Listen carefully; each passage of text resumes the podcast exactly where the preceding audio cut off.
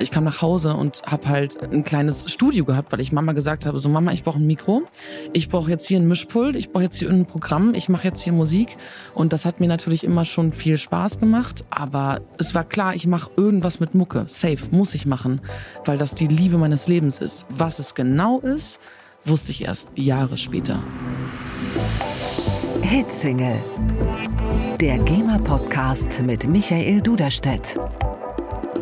Mein heutiger Gast zählt zu den renommiertesten Songwriterinnen Deutschlands. Mit ihren Liedern stürmen Künstlerinnen und Künstler wie Loredana, Vincent Weiss oder Nina Chuba regelmäßig die Charts. Text umarmt Beats, könnte man sagen. Angefangen hat alles mit einer Ausbildung zur Musical-Darstellerin, aber etliche Songwriting-Camps später war der Karriereweg klarer vorgezeichnet. Musikurheberin und inzwischen belohnt mit vielen Gold- und Platin-Auszeichnungen. Das ist Hitsingle mit Caro Schrader. Herzlich willkommen im Berliner Büro der GEMA. Caro Schrader, schön, dass du da bist. Danke, dass ich hier sein darf. Ja, sehr, sehr gern. Ich glaube, wenn wir jetzt still sind und warten, wird es niemand hören, nur ich. Aber ich wurde irgendwie konditioniert, immer wenn ich deinen Namen aufschreibe, an dich denke, an deinen Namen denke oder damit konfrontiert werde, dann brandet in mir ein Riesenapplaus auf.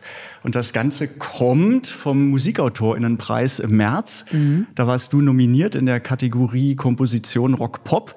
Und ich habe so das Gefühl, immer wenn dein Name fiel oder du irgendwo im Bild zu sehen warst, ist der ganze Saal ausgerastet. Ja, das war so crazy. Ich hätte es auch selber nicht gedacht. Also ich habe es in dem Moment auch nicht geschnallt. Ich habe das im Nachhinein erst gesehen, weil mein Stiefvater saß zu Hause und hat es halt irgendwie Online abgefilmt. zugeguckt, okay. Genau, und hat es abgefilmt und mir dann geschickt. Und ich war auch so, was ist denn jetzt da passiert? Also oder ne, auch irgendwie nach der Veranstaltung kamen so viele Leute zu mir und waren so, hast du es eigentlich geschnallt, wie der Saal hier ausgerastet ist? Also das war ganz crazy. Ich habe mich sehr geehrt gefühlt irgendwie. Aber war wirklich so. Ich dachte, ja gut, wahrscheinlich haben 60 Prozent der Anwesenden mit dir gearbeitet und die anderen wollen noch mit dir arbeiten, aber eben. Das kann sein. Äh, ja. Extrem cool und ist wirklich aufgefallen und deswegen dieser Applaus, den habe ich dann immer, wenn ich irgendwo Caro Schrader aufschreibe, so, ah, jetzt kommt wieder ein Applaus und den Preis bekommen hat Robin Grubert, aber mhm trotzdem auch so, wie du gerade mit leuchtenden Augen drüber gesprochen hast, es war eine gute Erfahrung für dich und du bist nicht traurig rausgegangen, so Nein. Mist, nicht gewonnen. Nein, um Gottes Willen. Also ich liebe Robin, ich liebe Francesco. Wir hatten auch vorher schon, also als ich oder wir alle mitbekommen haben,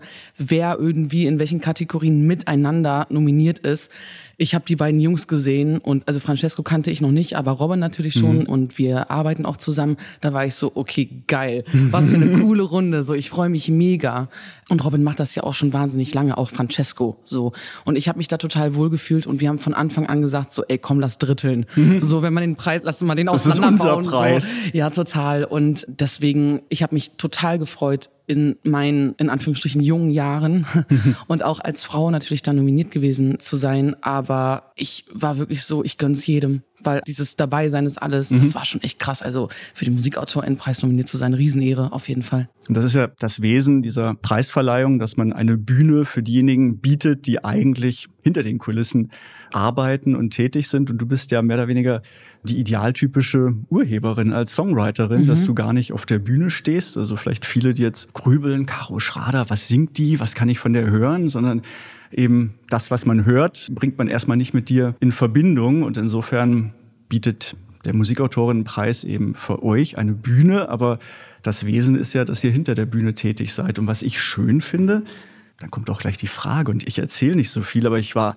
positiv angetan, dass im Streaming-Dienst meiner Wahl, über Streaming reden wir später auch nochmal ausführlich, aber immerhin, wenn man deinen Namen eingibt, kommt hier gleich eine Playlist, mhm. Caro Schrader und es sind immerhin 50 Titel, zweieinhalb Stunden. Und wenn man da einfach mal raufguckt und liest, welche Lieder alle von dir oder mit dir geschrieben wurden, hier von Loredana, Contra K, Nina Chuba, Luna, Celine, noch hier Vincent Weiss, äh, Malu, Joel Brandenstein, also Wahnsinn. Mhm. Also alles aus deiner Feder. Ist das genau dein Ding? Würdest du sagen, du bist angekommen, wo du hin wolltest? Im Sinne von Songwriting für andere und hinter der Kulisse agieren oder hinter der Bühne agieren? Also ich finde das Wort ankommen immer so relativ schwierig, weil ich glaube ich gar nicht irgendwo ankommen möchte.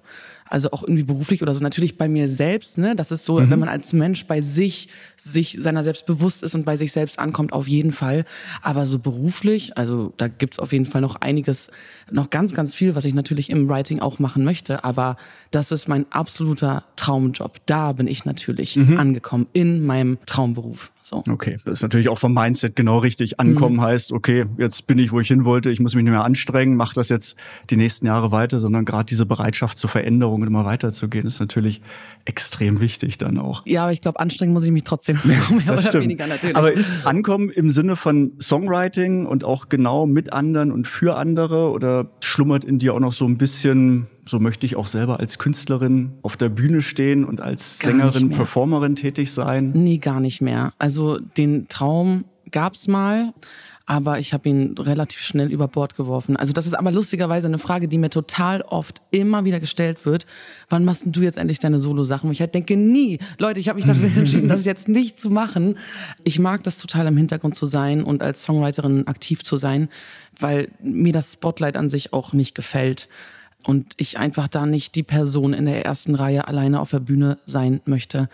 Genau. Das ist vielleicht so eine romantische Vorstellung, dass man immer denkt, die Lieder kommen aus einem selbst raus und wenn das dann meine Lieder sind, dann kann doch nur ich der oder diejenige sein, die die dann auch zum Besten gibt. Aber das mhm. kann man das so trennen? Also gar nicht so wie nennt man das dann, vielleicht so Besitzstandsdenken haben. So ist doch mein Lied, würde ich gern singen, sondern im Gegenteil komplett happy sein, dass andere mhm. die Dinge performen, die auch aus deiner Hand, aus deinem Innersten kommen. Mhm. Also ich finde das irgendwie gerade schön, weil, also natürlich ist es nicht zu 100 Prozent mein Ding. Ne? Also man schreibt ja mit mehreren Leuten Songs zusammen und trotzdem sind das natürlich irgendwie all die Lieder, die ich mitschreiben darf, alle meine Babys. Ich habe jetzt nicht so ein Lieblingskind und die anderen irgendwie vielleicht eher nicht so. Und ich finde das irgendwie gerade schön, dass ich so viele verschiedene Songs schreiben kann mit so vielen verschiedenen Charakteren, die das auf ihre Art und Weise dann interpretieren können und die Stimme dafür haben. Natürlich singe ich auch ganz oft irgendwie Demos ein, ne? Mhm. aber ich finde das schön, wenn wir diese Songs zusammen schreiben, dass der Interpret oder die Interpretin dann ihr eigenes Gefühl reingeben kann und das halt transportieren kann und vielleicht das auch schon jemand ist, der generell schon ganz, ganz viele Leute da draußen berührt hat mhm. und keine Ahnung, also Johannes Oerding hat eine viel geilere Stimme als ich. Punkt. Mhm. So, ich würde mich freuen, wenn Johnny irgendwie mal was singt ja. ne? und auf seine Art und Weise das interpretiert. Oder halt Rihanna oder sowas. Ne? Also das sind ja Leute, also Rihanna schreibt ihre Songs nicht selber, mhm. aber trotzdem finden sie alle total krass und äh, sie interpretiert es einfach wahnsinnig gut und bringt es auf den Punkt. Mhm. So, deswegen habe ich damit gar kein Problem, meine, in Anführungsstrichen, Babys dann irgendwie wegzugeben an jemand anderen, weil es mhm. trotzdem, keine Ahnung, in der Family bleibt so. genau, es ist ja. ja nicht komplett weg. Möchte ich gleich noch tiefer mit dir einsteigen in diesen Bereich Kreativität und Songwriting. Wir haben leider schon die Situation, dass die Tage wieder kürzer werden, also Halbzeit mehr oder weniger. Wie ist aktuell dein State of Mind? Wie war das Jahr bisher? Was kommt noch? In welcher generellen Gemütsverfassung bist du? Das Jahr war bisher absolut crazy und es wird auch einfach noch weiterhin absolut crazy werden. Also es ist wirklich, momentan befinde ich mich in einer ganz extremen Rutsche, die schon ganz, ganz lange geht. Und ich habe gerade unfassbar viele Sessions. Hat natürlich auch der Musikautorinnenpreis, ne, die Sichtbarkeit von Menschen hinter den Werken, ne, hat natürlich viel auch da für mich aufgemacht. Und ich wurde von vielen KünstlerInnen draußen angesprochen, ne, und, mhm. und die Anfragen flattern gerade rein, wirklich wie irre. Und ich freue mich. Also ich bin natürlich ich mache ja nicht nur Songwriting, ne? ich bin ja auch in anderen Gremien teilweise mit am Start, mhm. also im Aufsichtsrat der Animu oder in der Akademie für populäre Musik.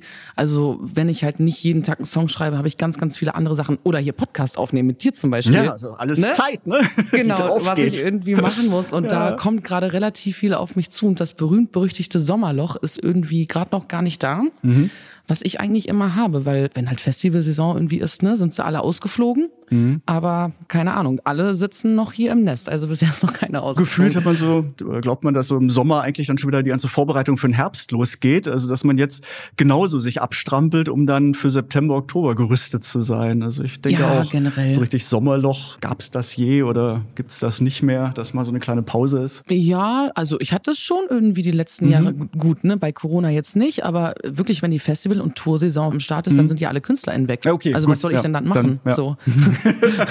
Pause. Stimmt, und die ganzen Künstlerinnen und Künstler, die, glaube ich, sind dann so im Januar, ist immer so eine Zeit, wo viele dann sich einmal einen Monat Auszeit nehmen Genau, und sagen, da tanke ich dann Urlaub. auf. Ne? Genau. Genau. Das, Nur ich nicht. Es ist absolut bescheuert. Ich denke mir jedes Jahr, wenn ich irgendwie im Weihnachtsurlaub bin, denke ich so, oh, ich muss irgendwie am 8. Januar zurück sein, weil ich muss ja arbeiten. Ähm, Geht wieder los. Hat auch viel mit Existenzängsten und sowas zu tun, ne? Und dann bin ich da am 8. Januar und es ist trotzdem niemand da, weil alle sind im Urlaub. Ich denke mir so, Mann, Caro, warum bist du denn jetzt wieder zurückgeflogen? Was machst du denn jetzt? Jetzt sitzt du in Berlin.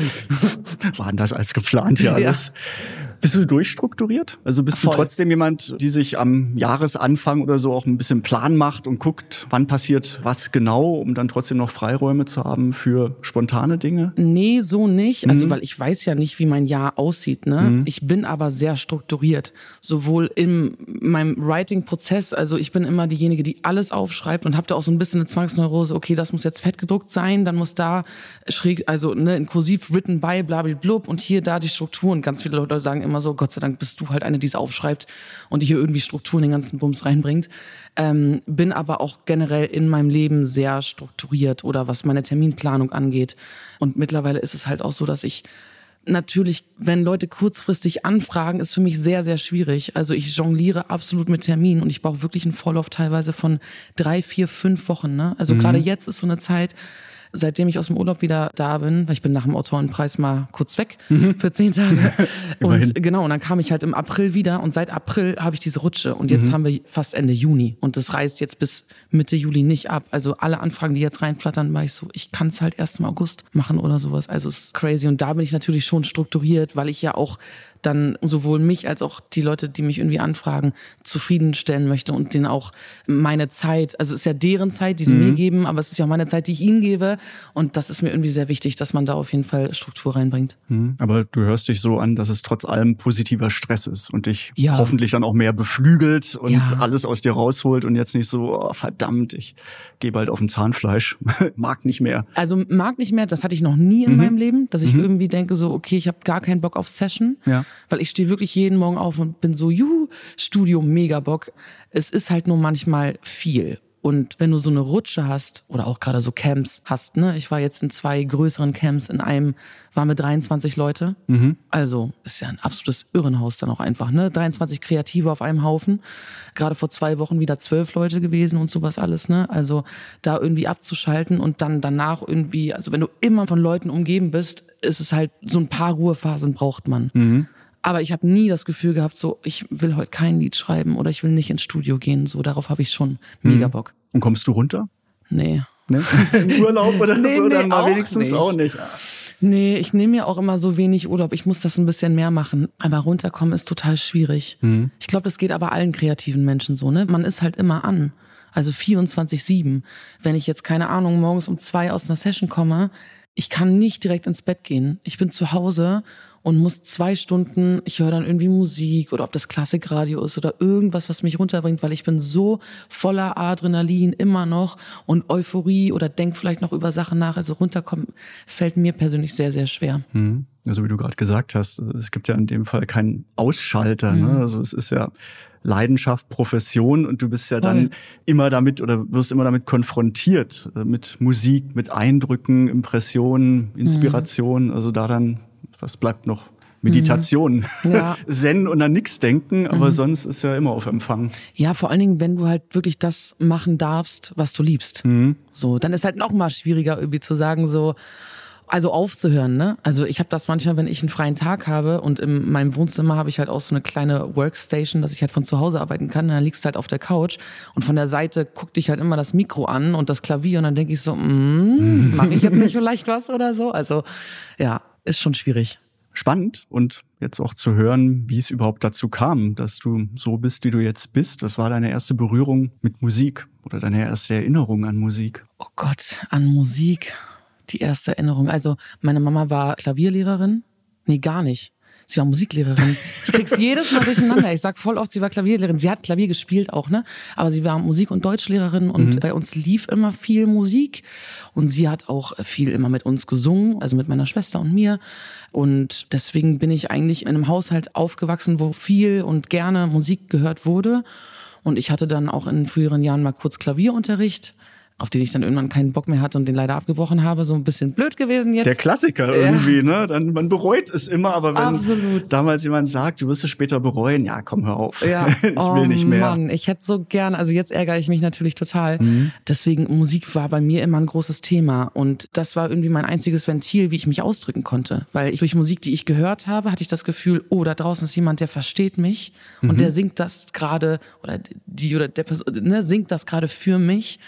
Und so habe ich dann auch irgendwann angefangen zu kommunizieren mit Musik. Also keine Ahnung, wenn man sich mit irgendjemandem gestritten hatte oder sowas, dann habe ich damals so einen Brief geschrieben und habe dann immer in den Brief reingeschrieben, jetzt bitte dieses Lied anmachen, so im Hintergrund. So, also total Ach, als emotionaler crazy. Ja, ja, Background genau. dann für die So, Zeilen. so ein kleiner Trigger, dass du vielleicht dann doch ein bisschen heulst oder sowas. Ne? Das habe ich öfter mal gemacht. Das finde ich aber spannend. Das hat Claudia Roth mal gesagt, als ich mich mit ihr unterhalten habe, dass sie teilweise auch vor wichtigen Reden oder Auftritten sich Musik anhört, Gut, was wir alle irgendwie machen, um sich in Stimmung zu bringen. Aber natürlich auch diese Komponente Musik, die ganzen Facetten, warum man Musik anhört, zu Konzerten geht, feiern möchte und, und, und. Aber auch dieses Emotionalisieren und auch genau wissen, wenn ich heute eine wichtige Rede halte zu dem Thema, muss ich die Lieder hören, um die Stimmung zu haben, ne? also wie man das assoziiert. Und bei dir natürlich auch schon früh angefangen. Total. Verbindung, Text und dann, was ist die perfekte Musik dann für die Zeilen? Ja.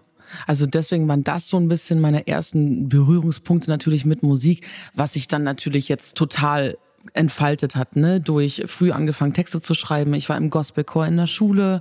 Ich habe nach dem Abi eine Ausbildung zur Musical-Darstellerin gemacht. Also ich hatte immer irgendwie mit Musik was Der leichte. Drang, auf der Bühne zu stehen. Ja, da schon, aber habe ich ja schon gesagt, ne, das habe ich halt irgendwann aufgegeben. Aber Musical fand ich auch immer geil. So, ich bin auch großer Disney-Fan.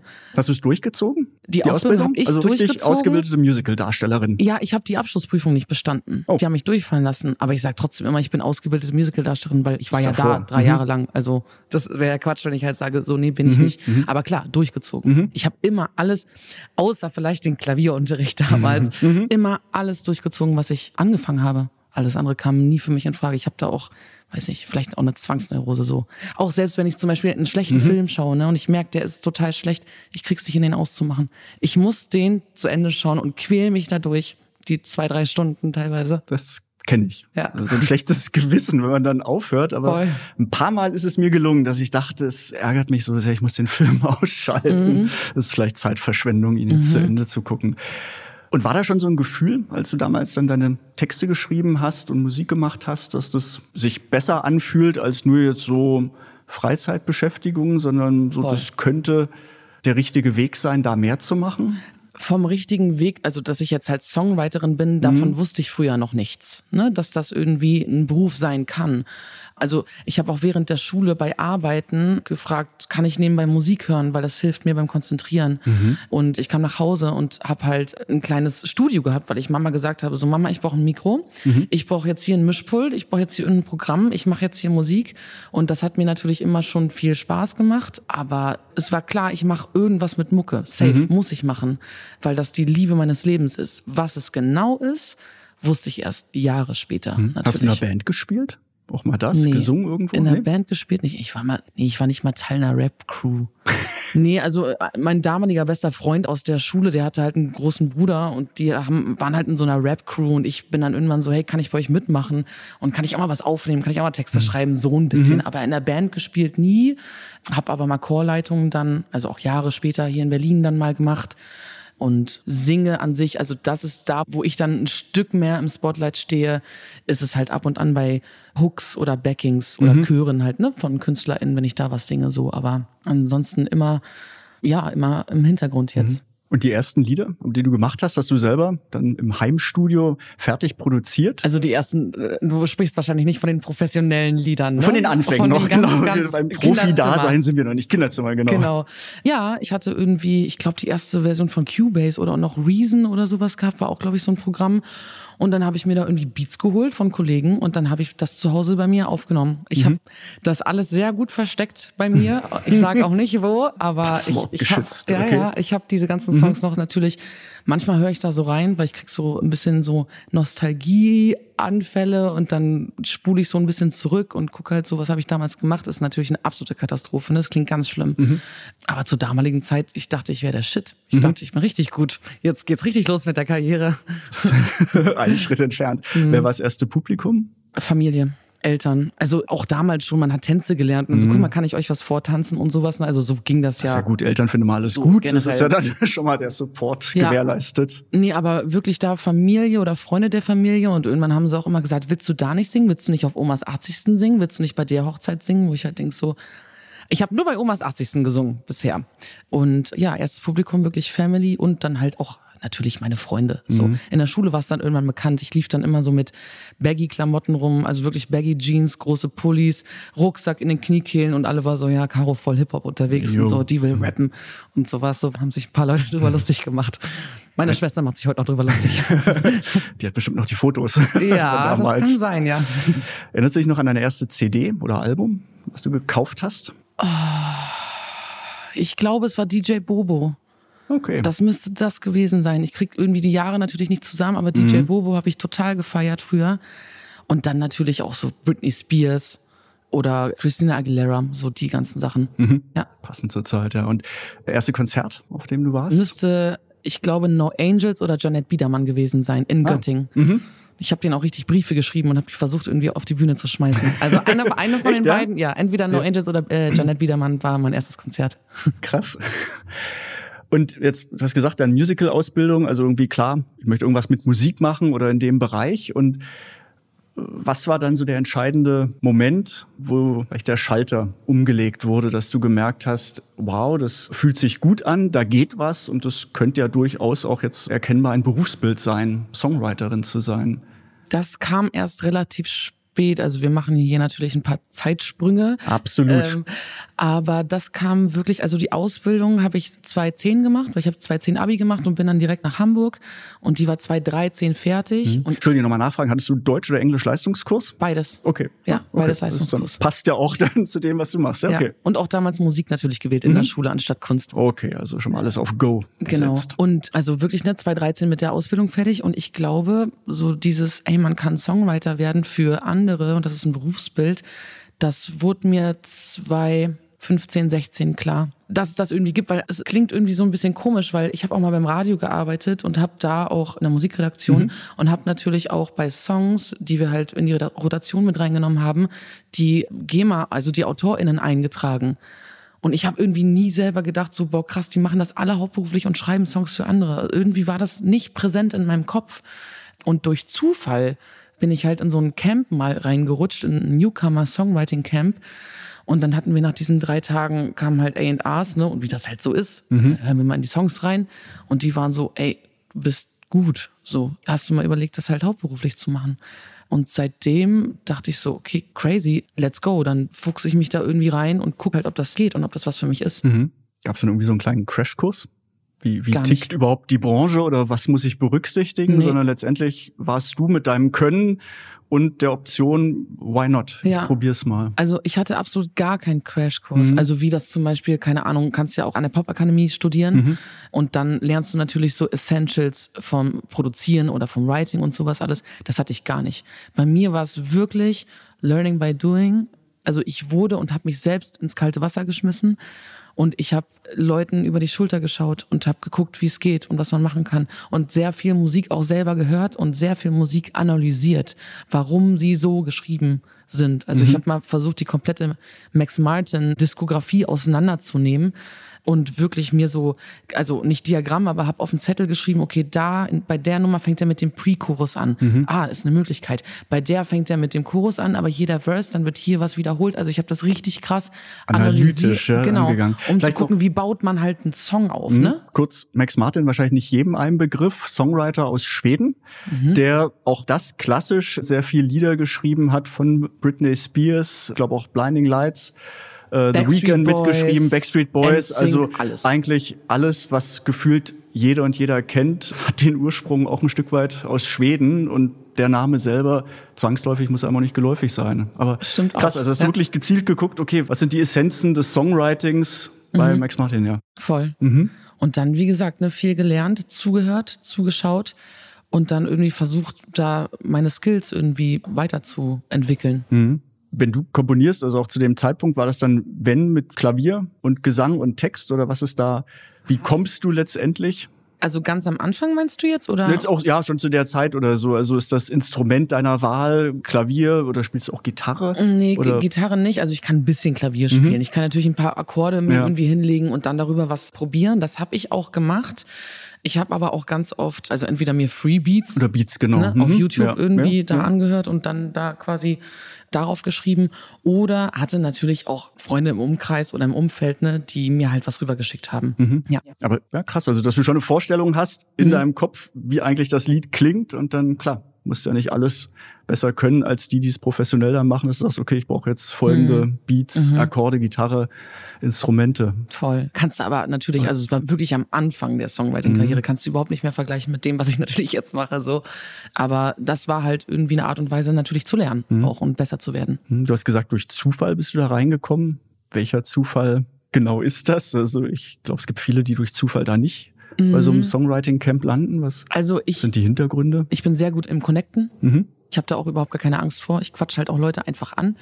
Und ich habe damals von meiner Gesangslehrerin aus Berlin einen Job reinbekommen, dass ich für die Band Berge Studioaufnahmen mache in den Hansa-Studios, weil die brauchten Chöre für ihr damaliges Album.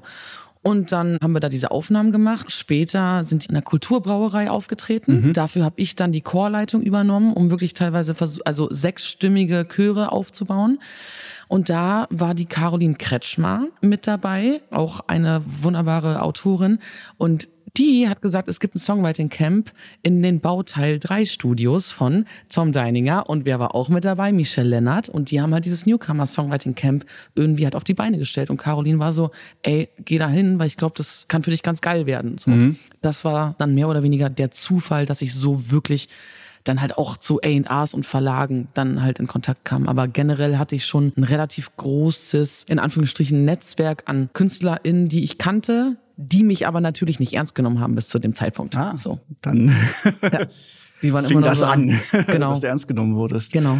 Wie ging es dann weiter? Also war das schon erkennbar, so nach dem, hast du erzählt, dann sind viele zu dir gekommen, so wow, da ist Talent und Können erkennbar und hörbar und ging das nahtlos weiter zum nächsten Camp mit Ergebnissen oder Nee. erste Nee, nee, nee. Aufnahmen? Okay. Nee. Ich bin zu schnell anscheinend. Also nee, aber, nahtlos. Also man Ja. denkt immer, also jetzt mittlerweile denke ich mir natürlich auch so, boah, crazy, das ist in diesen Jahren passiert. Es kommt mir halt gar nicht so vor, aber es war natürlich ein ganz langer Zeitraum, wo halt wirklich gar nichts ging. Und Mhm. natürlich der Schritt, ich war in diesem Newcomer-Camp bis zum, ey, ich unterschreibe jetzt einen Verlagsdeal, überhaupt bei, also egal wo, dazwischen ist noch so viel passiert. Und ich musste da auch erstmal mich belesen, was sind Verlage überhaupt? Wusste ich natürlich auch nicht. Wen schreibt man da an? Was brauchen die? Sind es Demos? Ich hatte wirklich noch dieses, okay, muss ich jetzt eine CD machen und denen was schicken? So, auf dem Film war ich sogar auch noch.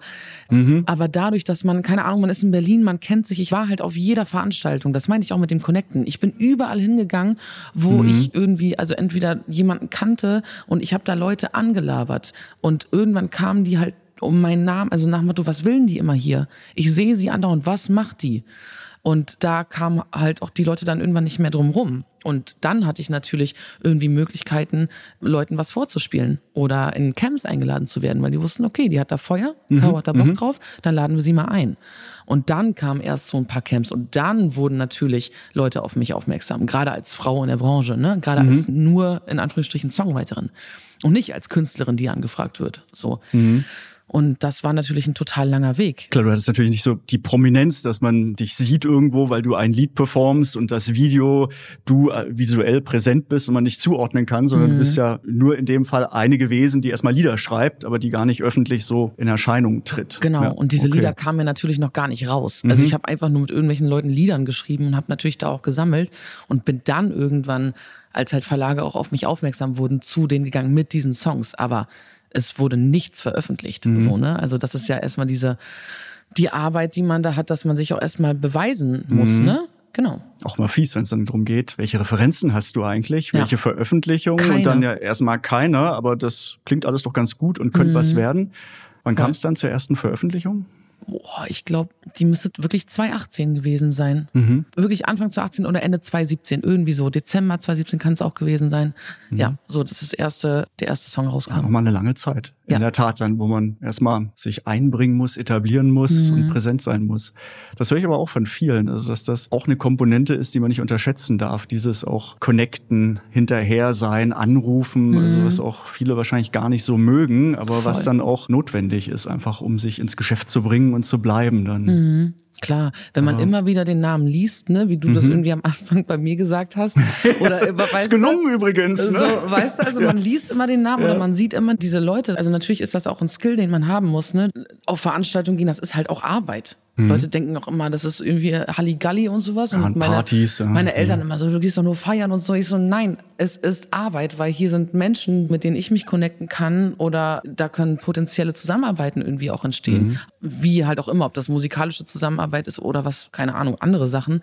So, und da haben viele auch keinen Bock drauf. Mhm. Und ich bin halt irgendwie ganz gut drin. Mir macht's auch Spaß. Und hast du auch Lust auf mehr gemacht oder gab es Phasen, wo du selber auch ins Zweifeln gekommen bist, ob das alles so richtig ist oder ob es nicht am Ende verschwendete Zeit ist, weil es länger dauert, als du vielleicht gedacht hast oder gehofft hast? Der Weg auch zum Songwriting. Ja, also auch bis zu den Ob ersten? Veröffentlichungen und so, ne? Also wenn du sagst, jetzt die Ausbildung war zu Ende und bis so zur ersten Veröffentlichung tragen, Mhm. als dann richtig losging, hat es ja auch noch ein paar Jahre gedauert. War das auch eine Durststrecke bisweilen, wo du dich Voll. zwingen musstest, dran zu bleiben? Nee, ich musste mich eigentlich nie zwingen, dran zu bleiben, weil, ne, wie ich dir schon gesagt habe, so wenn ich mir was in den Kopf setze, ich ziehe das dann halt auch durch. Aber ich hatte natürlich Momente, wo ich gedacht habe, Mann, ich bin doch ready. Ich bin doch ready. Warum signed mich jetzt noch keiner? Ich kann das doch. Ich bin mir aber ziemlich sicher, also ich war nicht ready. Ich war es einfach nicht. Und hätten die mich damals gesigned, hätte ich das Ding gegen die Wand gefahren. 100 Prozent. Und ich habe immer das Mindset gehabt, es kommt, wenn es kommt. So. Aber dadurch, dass ich halt gesagt habe, so, ich will das doch, ich kann das doch, habe ich halt das Feuer in mir behalten. So, weißt du, und wenn du das Feuer und die Leidenschaft irgendwie hast, dann ist es nur eine Frage der Zeit. So. Und mittlerweile kommt mir diese Zeit gar nicht mehr so krass lang vor. Also ich habe das Gefühl, auf einmal ging es so Schlag auf Schlag. Aber zwischendurch natürlich, ich habe auch viele Sachen gemacht. Ne? Also ich war wirklich auch lange arbeitslos, muss ich ganz ehrlich sagen. Ich habe aber auch im Burgerladen gearbeitet. Ich habe Babysitting gemacht. Ich habe für eine Essenszeitung geschrieben und sowas. Ich habe mich halt, also irgendwie was, damit ich Geld habe, um das zu machen und trotzdem in Studios gehen zu können ne? und irgendwie von irgendwas leben zu können und mich da irgendwie hinzuwursteln so. Hm. Rückblickend alles richtig gemacht, was ja dann gut ist, wenn man da für sich einen Haken ranmachen kann, Voll. ne? was man natürlich währenddessen nicht immer so vor Augen hat oder auch nicht weiß, wie lange dauert das Ganze. Ja. Vor allen Dingen auch, ne, ich habe die Ausbildung nicht bestanden und damals war ich todtraurig Mhm. und ich habe auch nicht weiter beim Radio damals gearbeitet, weil ich das Volontariat nicht bekommen habe. Todtraurig. Mhm. Mittlerweile denke ich mir so, ey, es ist absolut das Beste, was mir hätte passieren können, weil jetzt habe ich halt wirklich meinen Traumjob gefunden Mhm. und ich liebe mein Leben und das ist so geil. Und ich kann halt nicht glauben, dass ich jeden Tag aufwache und ich denke mir so, Alter, das ist mein Leben, wie krass, Mhm. ich lieb's. So deswegen alles hat irgendwie seinen, seinen Grund. Alles richtig gemacht, Mhm. absolut. Du hast es so im Nebensatz erwähnt und dann du als Frau noch und da mal versucht reinzukommen. Hast du das Gefühl, ich ahne, wie die Antwort sein könnte, aber wie viel Extrameilen musstest du gehen, weil du als Frau unterwegs warst und dann vielleicht auch musikalisch in Bereichen, wo man noch eher argwöhnisch ist, also wenn es dann auch so Rap, Hip-Hop ist, ja, Ja. da sagt man nicht so, ah, super, ja, auf dich haben wir gewartet, toll. Nö, ich glaube, es wartet generell keiner auf irgendwen, Mhm. aber ich musste Millionen extra Meilen gehen.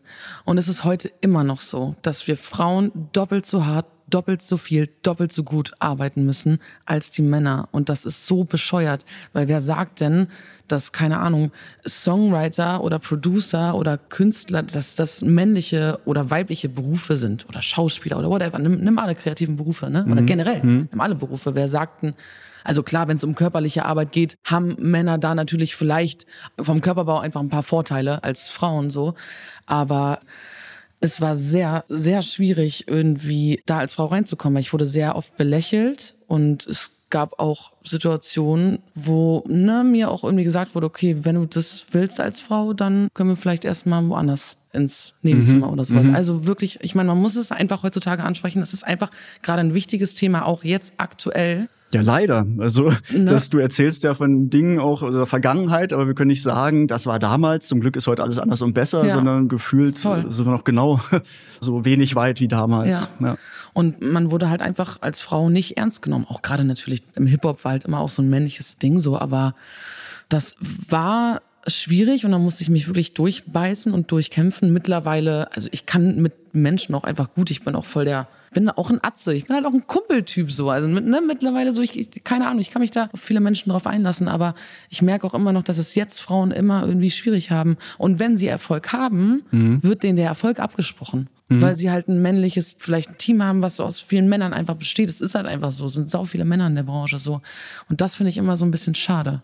Das hatte ich auch neulich gelesen, deinen Instagram-Post oder in deiner Story auch, dass es darum ging, dass bei den Credits dann dein Name nicht aufgetaucht ist. Mhm. Immer, jetzt ja, du schmunzelst ein bisschen, aber ja. ist eigentlich wenig zu lachen zumute. Weil das hört, wenn man denkt so, ja, ist passiert, haben wir halt vergessen, aber das sind ja alles so diese kleinen Nadelstiche, fiese Nadelstiche, die man immer wieder merkt und man sich fragt, warum eigentlich? Mhm. Und es ist leider die Realität und es ist jetzt eine Geschichte von dir, aber gibt ganz viele andere Künstlerinnen, die das Gleiche berichten. Ne? Mhm. Also ist mhm. noch viel Luft nach oben. Voll. Merkst du zumindest auch eine positive Entwicklung? Also merkst du auch, dass heute, vielleicht noch im Vergleich zu deiner Anfangszeit, dass wieder andere Typus Frauen, Mädchen unterwegs ist, also dass da auch eine Dynamik entsteht? Oder ist es eher so eine in Anführungszeichen Abwehrschlacht. Also es kommen gerade relativ viele Ladies irgendwie, die auch in ihren jungen Jahren sei es eine Bad Moms J, die sich für ganz, ganz vielen geilen Scheiß einsetzt, ein absolutes Vorbild ist, oder halt eine Luna oder Zoe Wees, mhm. weißt du, die halt auch damals mit Control natürlich über ihre Epilepsie gesprochen hat. Ne? Das ist gerade ein anderer Schlag Mädels und die kommen gerade alle und sind sehr stark und das finde ich sehr, sehr schön, weil ich glaube, da braucht es halt auch ein paar Vorbilder. Mhm. Und also ich würde mich selber jetzt nicht, also ich wünsche mir, dass ich ein Vorbild für andere Frauen bin. Das wurde mir jetzt ein paar Mal gesagt, gerade weil ich mich für so viele Sachen einsetze. Gerade bei der Credit-Sache haben mir wirklich auch Frauen geschrieben, die so, ey, wir hätten uns nicht getraut. Und ich denke mir manchmal so, habe ich überhaupt eine Stimme, darf ich überhaupt was sagen? Und du haust hier manchmal so Dinger raus, oder jetzt, ne, die ARD-Doku oder sowas, ne? Du Über nutzt Streaming, deine Stimme, ja. ne, wo mir wirklich auch junge Frauen sagen, du bist ein Vorbild für mhm. mich. Und du ziehst da durch mit den ganzen Jungs die ganze Zeit und ja, nutzt deine Stimme. Und das finde ich ganz schön. Und ich habe das Gefühl, dass wir das gerade auf einem ganz guten Weg sind, dass es immer mehr Frauen gibt, die nicht still mehr sind, ne, oder die halt ihre Meinung haben und auch ihre Meinung kundtun. Mhm. So, genau. Aber generell ist natürlich immer noch ein schwieriges Thema. Ja, weil wie gesagt, man muss doppelt so viel, doppelt so hart mhm. arbeiten, bis man Erfolg halt zugesprochen bekommt. Mhm aber trotzdem super wichtig und eben, ja, wie du gesagt hast, über das Künstlerische hinaus sich auch in anderen Bereichen einbringen, artikulieren, das wird wahrgenommen. Und allein, was du schon gemacht hast, auch bei der Streaming-Debatte, also auch bei mhm. politischen, inhaltlichen Themen, Themen der Musikbranche, genauso das, was auch Balbina macht. Da mhm. hat man ja auch ganz viel Zuspruch, dass sie natürlich eine ist, die, die sie wirklich reinhängt und das macht und auch ganz viel Zuspruch bekommt, vielleicht von vielen, die noch nicht so weit sind und mhm. noch nicht wissen, wie sie sich artikulieren können, aber eben umso wichtiger. Und genau das Voll. machen ja Vorbilder aus. Also, ja. dass man dann auch merkt, okay,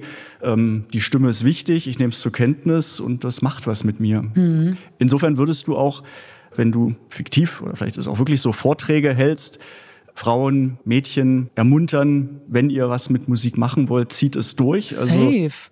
Klar, also ja. ich habe total Bock drauf. Also ich meine, ich habe ja auch eine eigene Edition und ich krieg öfter mal auf Instagram Nachrichten, dass mir Frauen oder generell Leute halt ihre Demos schicken und sowas alles und ich höre mir das auch immer an und gebe dann auch Feedback und sowas und ich finde das einfach, es muss halt immer noch ein bisschen darüber aufgeklärt werden, was es alles für Berufe gibt oder irgendwie für ne, welche Branchen, ob man ins Management geht, ins Producing oder ins Songwriting und sowas alles, aber also es gibt nicht mehr diesen als Frau kannst du nur Sängerin sein oder als Frau kannst du nur Schauspielerin sein. Es gibt ganz viele andere kreative Tätigkeiten, die du da halt irgendwie noch machen kannst.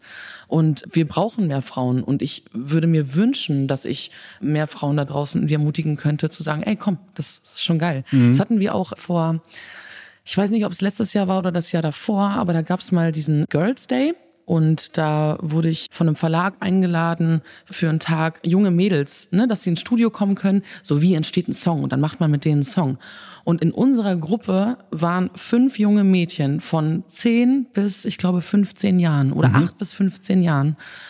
Und wir haben mit denen ein Lied geschrieben und ich war, ey, wirklich, ich war so positiv überrascht, weil da war eine so, Nova und ich, also ich habe das mit Nova, der Produzentin und Writerin auch gemacht und Nova und ich versuchen irgendwie zu erklären, also eine Melodie ist eine Topline und hier könnte man, hat man so ein Programm, da kann man das und das machen. Die Mädels waren so, kann ich einen Bass einspielen? Ich weiß, wie es ein bisschen grooven könnte. Ähm, okay, nee, also auf Deutsch wollen wir nicht schreiben, können wir auf Englisch schreiben, weil der Typ aus der Klasse, lass mal über den Lied schreiben und sowas. Und ich war so, Alter, was geht denn jetzt ab? Und die waren so jung. Und nach diesem Girls Day haben Eltern uns geschrieben und die waren so, ey, meine Tochter weiß jetzt, was sie machen will. Die will Produzentin werden. Oder die will Songwriterin werden. Das sind junge Mädels gewesen. Und ich war mhm. so, boah, wie geil. Wie cool mhm. ist das denn? Also das hat mir so viel gegeben.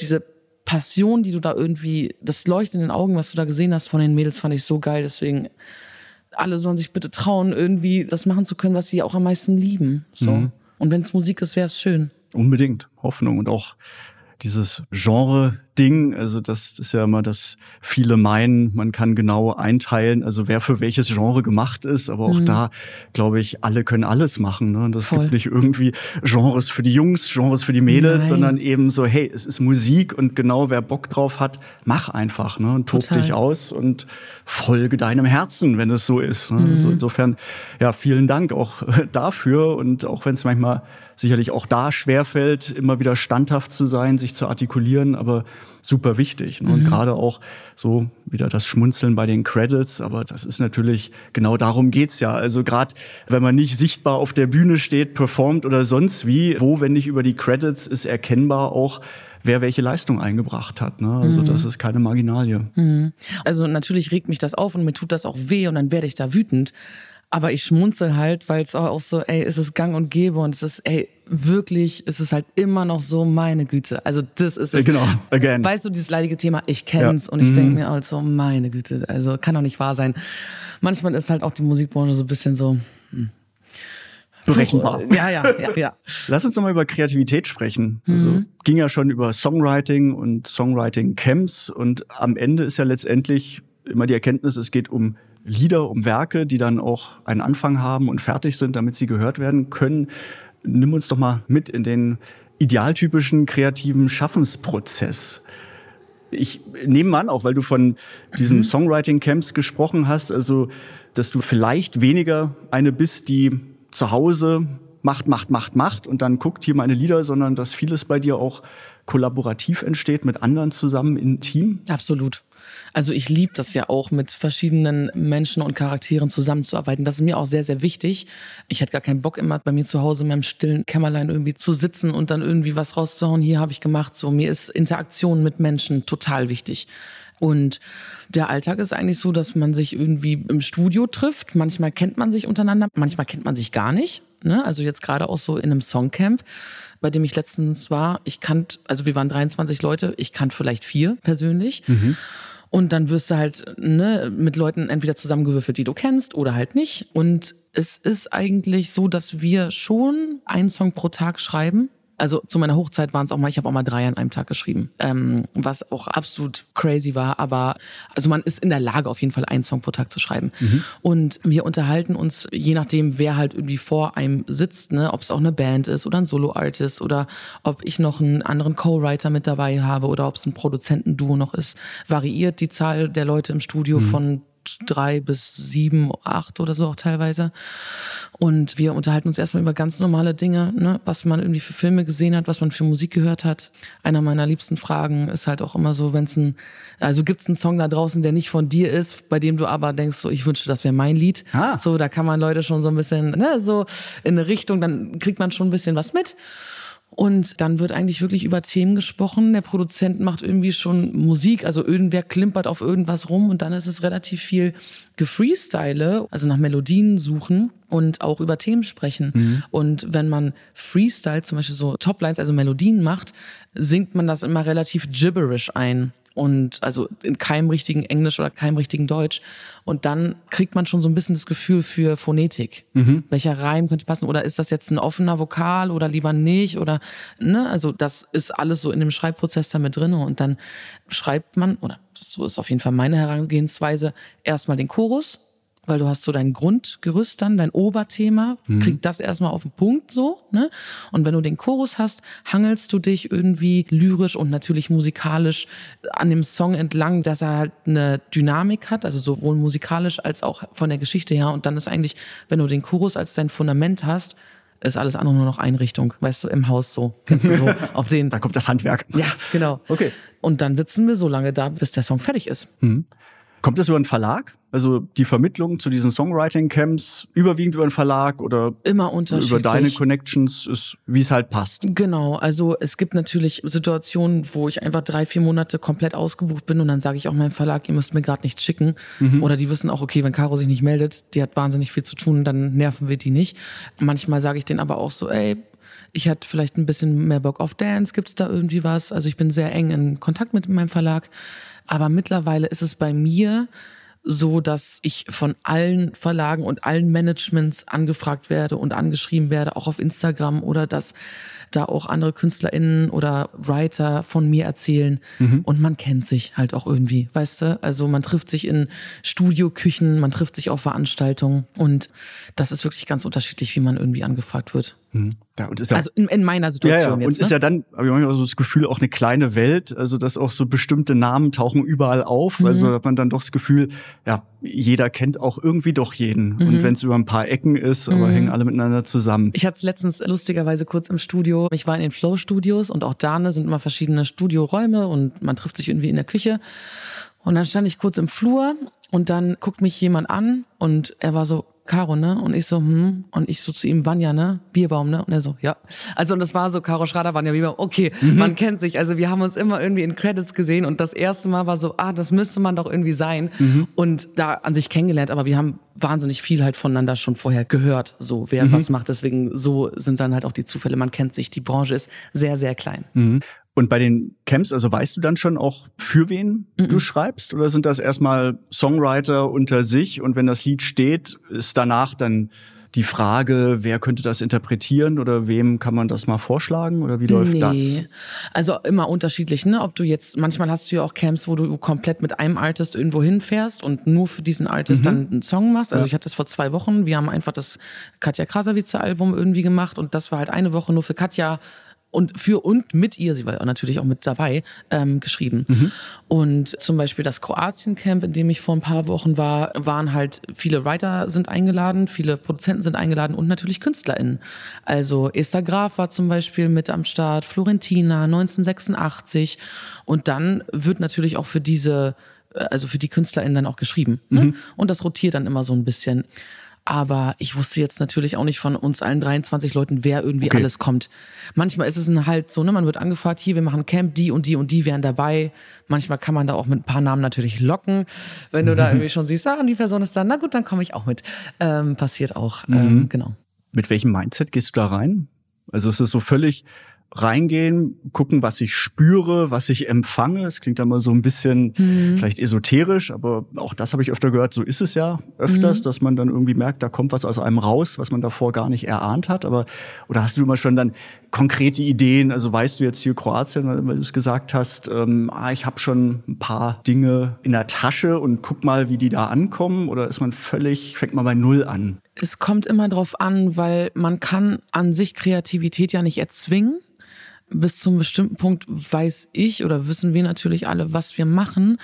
Aber manchmal ist es halt auch wirklich ein Vibe. Ne? Also in Kroatien waren wir da halt in dieser Villa und unten ist ein großer Pool und du hast die Berge gesehen und du weißt, dann scheint vielleicht die Sonne oder vielleicht zieht sich auch ein bisschen was zu und dann stehst du da auf diesem Balkon und hast ein Instrumental im Hintergrund und dann auf einmal, weil die komplette Atmosphäre um einen rum stimmt, ist es so, ich habe das Thema oder ey, ich habe hier eine Zeile oder das könnte sein.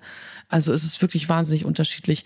Manchmal habe ich aber auch so, fallen mir natürlich zu den absurdesten Tages- oder Zeiten oder auch in den absurdesten Situationen Zeilen ein, die ich mir dann in mein Handy aufschreibe oder schnell einsinge und ich schon denke, ah, okay, ich weiß, ich habe in zwei Wochen eine Session mit der oder mit dem. Ich glaube, das kann was für die Person sein und das würde ich gerne mal vorschlagen. Mhm. Also es ist wirklich ganz, ganz unterschiedlich. Welchen Stellenwert hat Melodie und Text bei dir? Ich mache beides, ne? Mhm. aber ach, das ist immer so schwer zu sagen. Also Melodie ist schon ich sag mal so, wenn du einen Song akustisch spielst, ne, spielst du in der linken Hand, wenn wir das Klavier nehmen, spielst du in der linken mhm. Hand den Bass und mit der rechten Hand machst du die Melodie so und spielst halt nicht einfach nur die Akkorde so. Deswegen ist natürlich Melodie wahnsinnig wichtig, weil du sie halt auch einfach ohne den Text kennen zu müssen singen kannst. Mhm. Du kannst eine Nummer singen, wenn ich jetzt die Text nicht weiß, dann würde ich dir halt was vorsummen und du wüsstest, ah, okay, check ich. Deswegen ist Melodie an sich schon total wichtig und Text ist dann natürlich on top Königsklasse, jetzt die richtigen Worte auf diese Melodie zu finden, ohne damit es, ne, also gerade deutsche Sprache, wir haben eine sehr harte Sprache. Wir haben jetzt nicht so einen schönen Fluss wie die italienische Sprache oder sowas, ne? Und da ist es natürlich super heavy, die richtigen Worte zu dieser wunderschönen Melodie zu finden, die man jetzt hat. Also mhm. ich finde beides wahnsinnig wichtig und beides ist natürlich auch eine Kunst für sich. Tüftelst du gerne? Ja. Ja? Voll. also auch beim Text wirklich äh, ja, Phonetik, absolut. Silben, also absolut. bis es, ja. Immer. Also es hat sich auch schon so rumgesprochen, mhm. Leute machen sich wirklich drüber lustig. Ich bin so wirklich Phonetik, Leute, Doppelreim, nein, da brauchen wir noch eine Silbe und sowas. Da bin ich sehr picky und sehr dahinter. Also es ist halt auch so, dass manchmal haben wir halt diesen Song pro Tag fertig und ich höre den halt einen Tag später und ich bin so, nee, mit der Zeile bin ich nicht zufrieden. Also das sag ich als weiter dem Künstler oder der Künstlerin, mhm. wo ich halt denke, so, okay, der hat's abgesegnet. Aber ich bin so, ah, ich frag mal lieber nochmal nach, weil mir ist gerade was eingefallen, was ein Stück besser sein könnte und vielleicht findet es die Person ja auch geil. Also das beschäftigt mich wirklich sehr, sehr lange und ich will das wirklich, also gerade beim Text, ich will, dass jedes Wort, jedes einzelne Wort, selbst ein Bindewort, selbst ein und, ein aber oder whatever, seine Berechtigung hat, im Song zu sein. Mhm. So, das ist mir super wichtig. Cool. Zum Zeitpunkt, während wir den Podcast aufnehmen, ist im aktuellen Spiegel ein Interview mit Michael Kunze, Textdichter von Udo Jürgens, auch Musical-Autor, international sehr erfolgreich, national auch sehr, sehr erfolgreich. Aber das fand ich ganz interessant bei einer Antwort, wie er sagt, dass ein Text eben kein Gedicht ist, sondern bei einem Liedtext das Besondere ist auch die Verschmelzung mit der Musik und mhm. dass es erst dann richtig gut wird. Also wenn es nicht nur ein Text isoliert als schöner Text ist, sondern genau perfekt zur Musik passt. Und das mhm. sind ja mhm. genau die Geschichten, Vokale, Konsonanten, Phonetik, also all das, mhm. worüber man, wenn man es hört, sich wahrscheinlich keinen Kopf macht. Aber wenn man tiefer einsteigt und so wie du auch das Ganze analytisch angeht, natürlich genau merkt, was mhm. das bedeutet und dass am Ende ein Wort ergänzt, einen ganz anderen Flow ergibt. Absolut. Als äh, so, wie man dachte, klingt auch schon gut. Absolut. Ich mache aber das auch ganz oft so mit meinen KünstlerInnen, wenn die sich ein bisschen unsicher mit dem Text sind, machen wir am Ende des Liedes, bevor wir das aufnehmen, mache ich mit denen dramaturgisches Reading. Hm. Und sag denen halt so, okay, wir haben jetzt diesen Text, du liest mir das jetzt so vor, als würdest du mir das sagen. Und einfach nur, also nicht mal als Gedicht, sondern als Gespräch. Mhm. Und wenn sich das gut anfühlt, dann bin ich fein damit oder dann let's go können wir aufnehmen. Das ist auch einer so, also und alle denken immer so, jetzt ist sie wahnsinnig. Also wie jetzt muss ich hier so tun, irgendwie das vor, so im Schauspielunterricht, jetzt muss ich hier irgendwie ja. was machen. Ich so, nee, sag es einfach mal so, ob das, wie wir das jetzt geschrieben haben, ob das für dich fein ist. Und wenn sich mhm. das gut anfühlt, dann lass aufnehmen. Mhm.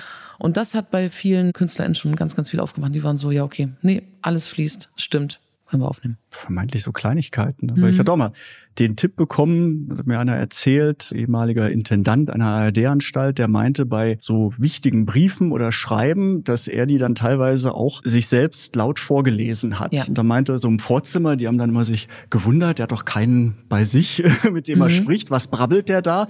Aber der meinte einfach auch so einen Brief, den man wegschickt, nochmal laut vorlesen und gucken, wie spricht es sich aus, wie hört es sich an. Auch wenn man das jetzt selbst vorträgt, merkt man, wo noch Schwachstellen sind mhm. oder wo es vielleicht nicht ganz so rund klingt. Absolut, mache ich auch ist immer bei äh, Briefen. Witzig, ja, aber ja. es mag egal sein. Ich glaube, der Brief kann auch holprig rausgehen, aber vielleicht ist das genauso hm. auch ein kleiner Prozentsatz, der dazu beiträgt, es dann als Endprodukt noch besser zu machen, mhm. anstatt schon davor aufzuhören. Absolut. Kannst du auch gut aufhören, also zu Ende kommen, dass dann irgendwann so, Caro, lass sein, besser wird's nicht? Ja, also für mich und meinen Kopf wäre es natürlich schöner, wenn man, also wenn wir komplett fertig wären irgendwie, aber wie ich auch dir schon gesagt habe, man kann Kreativität nicht erzwingen. Und ich hatte schon Sessions, wo die Themen so intensiv waren, dass wir gesagt haben, okay, zu diesem Zeitpunkt um drei Uhr morgens kommt nur noch Mist raus. Das macht keinen Sinn. Wir drehen uns hier im Kreis, lassen uns aufhören und morgen mit frischen Ohren rangehen und nochmal drüber nachdenken. Und ne, also es ist möglich, einen Song pro Tag zu schreiben und es ist auch relativ oft gewollt, aber ich versuche mich nicht mehr so sehr unter Druck setzen zu lassen von außen als auch von mir selber mhm. und sag halt, es braucht so lange, wie es braucht.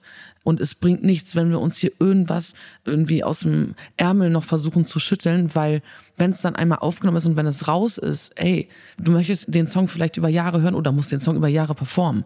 Da würde man sich schon ärgern, wenn man einfach nur, okay, aber jetzt lass mal fertig werden, nur um fertig zu werden. Ich glaube, da würde man sich schon ärgern und ich mich auch. Deswegen erkenne ich auch irgendwann, wenn man denkt, okay, heute geht nichts mehr, lass sein lassen, gehen an einen anderen Tag nochmal ran. Mhm. Ja.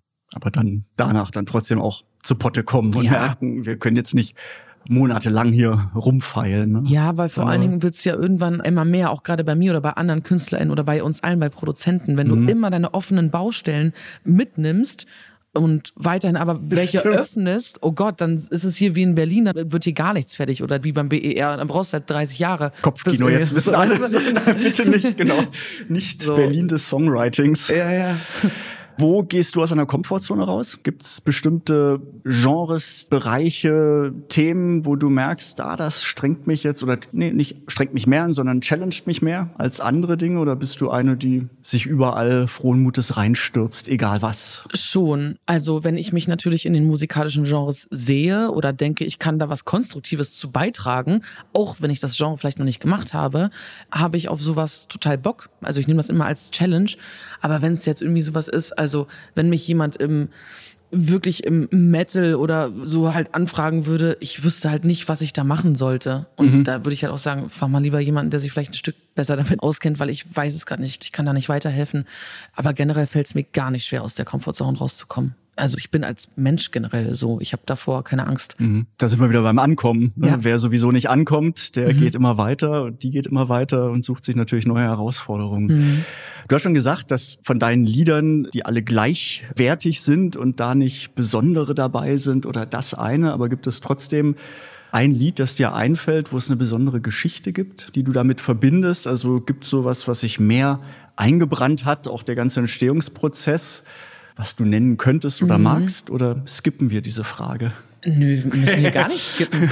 nee, also natürlich gibt es Phasen, wo ich manche Songs mehr höre, also die ich mitgeschrieben habe und dann höre ich in einer anderen Phase wieder die, weil ich bin nicht jeden Tag happy drauf und höre irgendwie so die Dinger, die nach vorne gehen. Ich bin aber auch nicht jeden Tag traurig, weißt du, und keine Ahnung, deswegen das variiert natürlich immer, zu welchem Zeitpunkt ich irgendwie einen meiner Songs auch höre, aber natürlich gab es unzählige Songs, gerade von den zwei Ladies, Nina Chuba mit Nicht allein und Luna mit Blau, wo es einmal das Outing-Thema gibt und wo es einmal das Depressionsthema gibt. Das ist nochmal, ich sag mal, ein anderer Schnack. So, mhm. ne? Das hittet auf jeden Fall nochmal ganz anders, als wenn du halt, jetzt rufst du an von Loredana hast. Also weißt du, der halt irgendwie einfach Spaß macht und dann mhm. da ist und sowas, ne?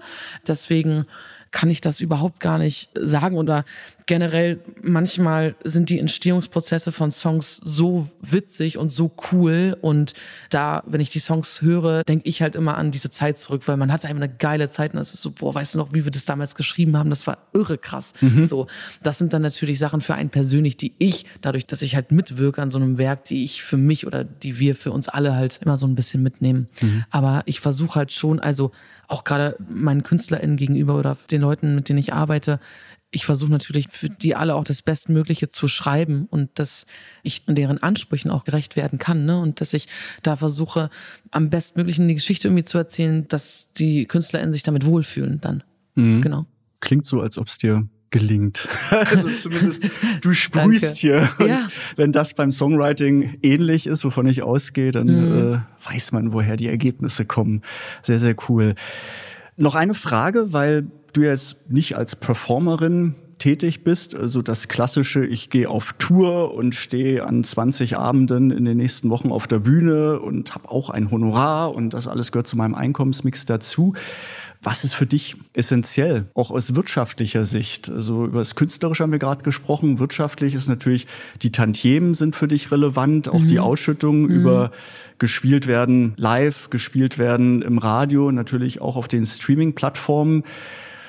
Ich glaube, da können wir jetzt eine weitere Stunde drüber sprechen, mhm. aber um zumindest auch das zu beleuchten, wie ist dir da zumute? Da ist sicherlich auch noch Luft nach oben, was Absolut. eine faire Vergütung angeht, wenn Werke ja. genutzt werden. Das ist es eigentlich, ne, was du jetzt auch gerade sagst, faire Vergütung. Weil alle Menschen, die einen kreativen Job irgendwie machen, also natürlich habe ich meinen Verlag und bekomme da auch einen Vorschuss. Ich muss ja aber das auch alles wieder einspielen. Und ich habe zu Anfangs auch gesagt, ich bin auch jemand, der viele Existenzängste hat weil ich krieg nicht am Ende des Monats irgendwie mein Gehalt und ich weiß, ich bin safe und ich habe einen unbefristeten Arbeitsvertrag. Das ist bei mir nicht so. Oder bei Kreativen. Wenn ich aus irgendeinem Grund irgendwann nicht mehr abliefern kann, dann habe ich ein Problem, weil dann kann ich davon nicht mehr leben. Mittlerweile kann ich davon leben, aber auch nicht so, wie sich Leute nach außen das teilweise vorstellen. Mhm. Und deswegen, was auch generell die Wertschätzung angeht für kreative Arbeit, ich sag mal so, wenn ein Produzent kriegt ja eh, wenn er produziert, seine Produktionsgage so. Plus noch sein Urheberrecht. Als reiner Songwriter lebst du nur von deinem Urheberrecht. Und ich bin natürlich, setze mich mit ganz, ganz vielen KollegInnen auch für Rechte von nur Songwritern ein und drücke hier sogenannte Session Fees, also Tagesgagen durch weil mhm. es nicht in meiner Hand liegt, also oder nur bis zum gewissen Punkt, ob ein Song veröffentlicht wird oder nicht. Ich bin aber maßgeblich daran beteiligt, dieses Lied zu schreiben und dann geht das aber noch durch ganz, ganz viele Instanzen. Also das Label hat dazu was zu sagen, der A&R hat was dazu zu sagen, es muss ein Video gedreht werden, ist es der richtige Zeitpunkt, wann du einen Song veröffentlichst, whatever. So viele Faktoren spielen da rein und alle werden irgendwie bezahlt, außer der Songwriter. Und wenn mein Lied nicht genommen wird, habe ich halt for free gearbeitet. Mhm. So Aber und die Zeit komplett investiert Genau, mal, ne? komplett ja. investiert mhm. und ich bin wirklich auch ein Workaholic und ich arbeite gerne, aber die faire Vergütung, was auch immer sie ist, ob es natürlich schon jetzt wie gesagt Session Fees oder Tagesgagen sind, bis hin zu was schüttet denn Streaming aus? Mhm. Gar nichts, nämlich. Da muss ich noch so wahnsinnig viel ändern und ich glaube, das würde vor allen Dingen auch die kreative Arbeit auch für mich und viele meiner Kolleginnen leichter machen. Man könnte befreiter arbeiten und nicht immer mit dem Druck, den man auch ganz oft von außen bekommt, ins Studio zu gehen, ey, ich hoffe, heute entsteht der Hit, der mein Leben rettet. Es gibt mhm. so einen Film, kennst du den? Can a Song Save Your Life? Nein. Mega geiler Film gewesen so und ähm, ich zum Beispiel habe noch nicht das eine Ding gehabt, wo ich mir geht's gar nicht darum, dass ich sage, oh, jetzt kann ich mich darauf ausruhen, weil ich habe mega viel Kohle ähm, mhm. bekommen und jetzt mache ich keine Mucke mehr das ist für mich eher so, okay, ich bin finanziell in Sicherheit gerade oder erstmal gesichert, dass ich ganz befreit arbeiten kann, ohne mir selber diesen Druck zu machen, an den ganz, ganz viele kreative Menschen einfach auch zerbrechen und dass du Burnouts bekommst mhm. und nicht weißt, wann Schluss ist. Und du immer gucken musst, also wie gesagt, mein Vermieter interessiert das nicht, ob ich mit Beyoncé hier sitze oder mit wem auch immer, so, der will sein Geld haben. Mhm. Und da muss sich auf jeden Fall noch ganz, ganz viel ändern, meiner Meinung nach. Ja, und vor allem, wo sich alles oder wo wir in diesem Shift sind, also auch schon seit Jahren, aber vom Analogen ins Digitale und natürlich Absolut. kriegt jeder mit, wie maßgeblich die Streaming-Plattformen natürlich für Musikkonsum auch Sorgen verantwortlich sind. Also da findet Musiknutzung statt und da mhm. muss man mhm. natürlich gucken, dass am Ende alle, aber natürlich auch genau die Kreativen, so wie du, die hinter den Kulissen verantwortlich sind, dass überhaupt Lieder entstehen, die gestreamt werden können, mhm. dass sie natürlich auch einen fairen Anteil bekommen. Klar. Also ein super wichtiges Thema und da ist ja schon einiges passiert, sowohl in der Branche als auch politisch, aber da sind wir noch lange nicht am Ende. Absolut. Also, und auch gerade was so Airplay angeht, ne? Guck dir mal die Top 100 an. Hm. Du hast drei, vier deutsche Songs. Das war's. Hm. Und wir sind hier in Deutschland. Also mittlerweile ist es schon so weit, dass ein paar Kolleginnen von mir auch überlegen, okay, es geht mit deutscher Musik nicht mehr weiter wir müssen auf Englisch machen. Mhm. Oder dann hast du halt auch Fälle wie Corona. Ey, die ganze Live-Branche ist zusammengebrochen. Das war unfassbar schlimm. Und dann spielt das Airplay nicht mal, also spielt das Radio nicht mal mehr deutsche Songs. Wir wussten nicht, was wir machen sollen. Bei mir mich hat es damals nicht so ganz betroffen, Corona, weil dadurch, dass keiner auf Tour gehen konnte, haben alle gesagt, na gut, dann schreibe ich ein Album. Und ich habe halt in dem Zeitpunkt drei große Alben halt mitgeschrieben. so. Mhm. Aber das bringt mir am Ende des Tages auf dem Konto auch herzlich wenig, wenn es weder im Radio gespielt wird, noch man auftreten kann. Und Streaming einfach nichts ausschüttet. Mhm. Also dann habe ich ja hab ich auch nichts davon. So. Mhm. Ist für dich dann Airplay im Radio noch relevanter? Was absolut, Ausschüttung angeht. Also das, den Unterschied wichtig. merkst du. Also das. absolut. Okay. Mhm. Also man merkt es auch gerade im Hip-Hop. Wo läuft ein Hip-Hop im Radio? Mhm. Gar nicht. Nur wirklich so in, auf so Sendern, die halt wirklich hier in Berlin vielleicht dann auch die Bubble sind, mhm. weißt du? Und nicht halt deutschlandweit, weil auch Bayern, die spielen ja total selten Hip-Hop. So, mhm. das hörst du halt einfach nicht im Radio. Das ist viel englischsprachige Musik und sowas. Ne? Mhm. Also natürlich, gerade das Airplay, also da sieht man auf jeden Fall schon einen Unterschied. Mhm. Noch viel zu tun. Mhm. Und das Beste ist jetzt für die Werbung zu unterbrechen, dein Werbeblock. Was ist der beste Weg, dich beziehungsweise deine Arbeit besser kennenzulernen, mitzubekommen, was du gerade machst? Äh, Sind es die sozialen Netzwerke? Also wo Wer sich jetzt interessiert für Musik made by Caro Schrader, mhm. wo sollte man sich vernetzen oder andocken? Also klar, ich nehme ganz oft meine Follower auf Instagram natürlich ins Studio mit, so gut es irgendwie geht. Und da kriegt man eigentlich alles mit, auch die Songs, die ich mitschreibe, die rauskommen und so. Da ist auf jeden Fall Instagram schon die Plattform, um mitzubekommen, was ich gerade so mache. Macht auch Spaß. Also ja. du bist selber am Start ja, auf jeden Fall. schickst die Infos raus. Genau. Weil es ja auch noch eine Komponente ist. Ne? Man hat schon genug zu tun, stelle ich mir vor, mit kreativen Arbeiten und dann noch ja. immer online, aber ist natürlich auch ein schöner Austausch mit der Community. Ja, das sowieso. Und es ist ja auch irgendwie auch deine Visitenkarte heutzutage, weißt du? Mhm. Aber macht ja auch Spaß, irgendwie sich da zu connecten. Oder dann sehe ich Kolleginnen so, ihr seid seid gerade da und ihr macht gerade das. Ich finde das immer total geil. Mhm. Und also ich fand das wirklich, ich weiß gar nicht, ob das jetzt auch neu ist bei den Streaming-Diensten, weil es auch immer eine Forderung von uns als GEMA war, die Sichtbarkeit auch der Urheberinnen und Urheber. Und ich fand das echt gut, dass es zumindest, wenn man deinen Namen eingibt, also gleich die Playlist gibt mit mhm. allen Liedern, wo du mitgeschrieben hast oder mhm. die von dir kommen. Also auch das empfehlenswert, wer wissen will, wie Caro Schrader eigentlich klingt mit ihrer Musik, die andere dann interpretieren. Macht euch einfach eine Playlist, bei welchem Streaming-Dienst auch immer. Genau. Ja, vielen Dank. Ich danke dir. Es hat Spaß gemacht. Ja, und es geht so schnell vorbei immer. Wahnsinn, oder? Voll. Ich denke auch so, wir haben noch gerade erst begonnen und mhm. in meinem Kopf immer so, es gibt doch noch so viele Themen, die wir nicht besprochen haben, aber ich würde einfach sagen, du kommst wieder und vielleicht gibt's, wenn du wieder mal hier bist, ein paar Themen, über die wir gesprochen haben, über die man nicht jetzt nochmal sprechen muss, weil sich mhm. einiges vielleicht auch zum Guten wendet oder man erkennt gerade Frauen in der Musik, da gibt's auch positive Ansätze, über die wir dann sprechen können und andere Facetten, also würde ich mich freuen und wenn es euch gefallen hat, gerne liken, kommentieren, weitersagen, nochmal anhören, die anderen Folgen anhören. Vielen, vielen Dank, Caro. Ich danke dir. Hitsingle. Der GEMA-Podcast mit Michael Duderstedt.